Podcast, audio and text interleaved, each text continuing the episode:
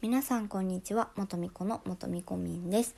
今日はこの私がねこの夏休み期間この5日間ね毎日収録をするって言ってたんですけれどもその時のお話をしていきたいと思います。で私収録がすごい苦手でで今回その収録苦手なのをあのちょっと克服するためにチャレンジしてたんですけど一応ね5日間ね収録はねしました。でまあ聞いてくださった方もいらっしゃるかと思うんですけどもなんか収録を毎日あげてで次の朝とか起きるじゃないですか。そしたらなんかこうねあの収録は本当に面白いと思ってもらえたかなみたいな。ためになったかなみたいなのを思い返し聞くといやもう全然やんとか思って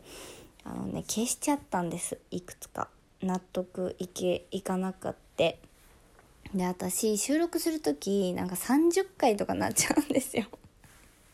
そう。やからなんかやっぱりねこうまあ何回も何回もこう収録してるしていくとこうなんかこうあこれでもいいいんかなみたいになってきてであげたら全然面白くなくて消すみたいなことになったんですけどいやなんか良くないなと思ってそうでまあでも今回そのチャレンジしてみてだいぶねハードルは下がったかなとは思うんですよなのでまあねちょこちょここれからも上げていけたらなって思ったのとあとね今日はねあの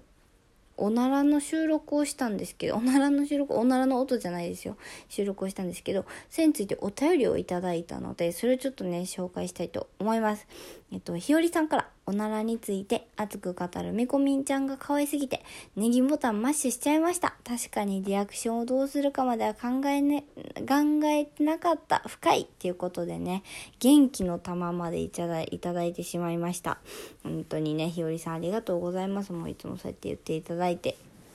なんかこのおならの収録をねあげたことは私全然後悔してないんですけどおならの収録をあげてあの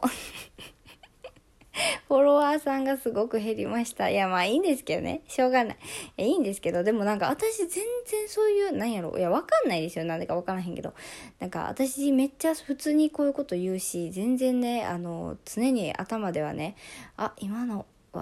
なんて返すんやおならされた時はどうする？みたいなねことはね結構考えてるので、まあ、これもね私やなと思ってもらえたら嬉しいなと思います。ということでね今日はこういう配信収録をねさせていただいたんですけれどもまあね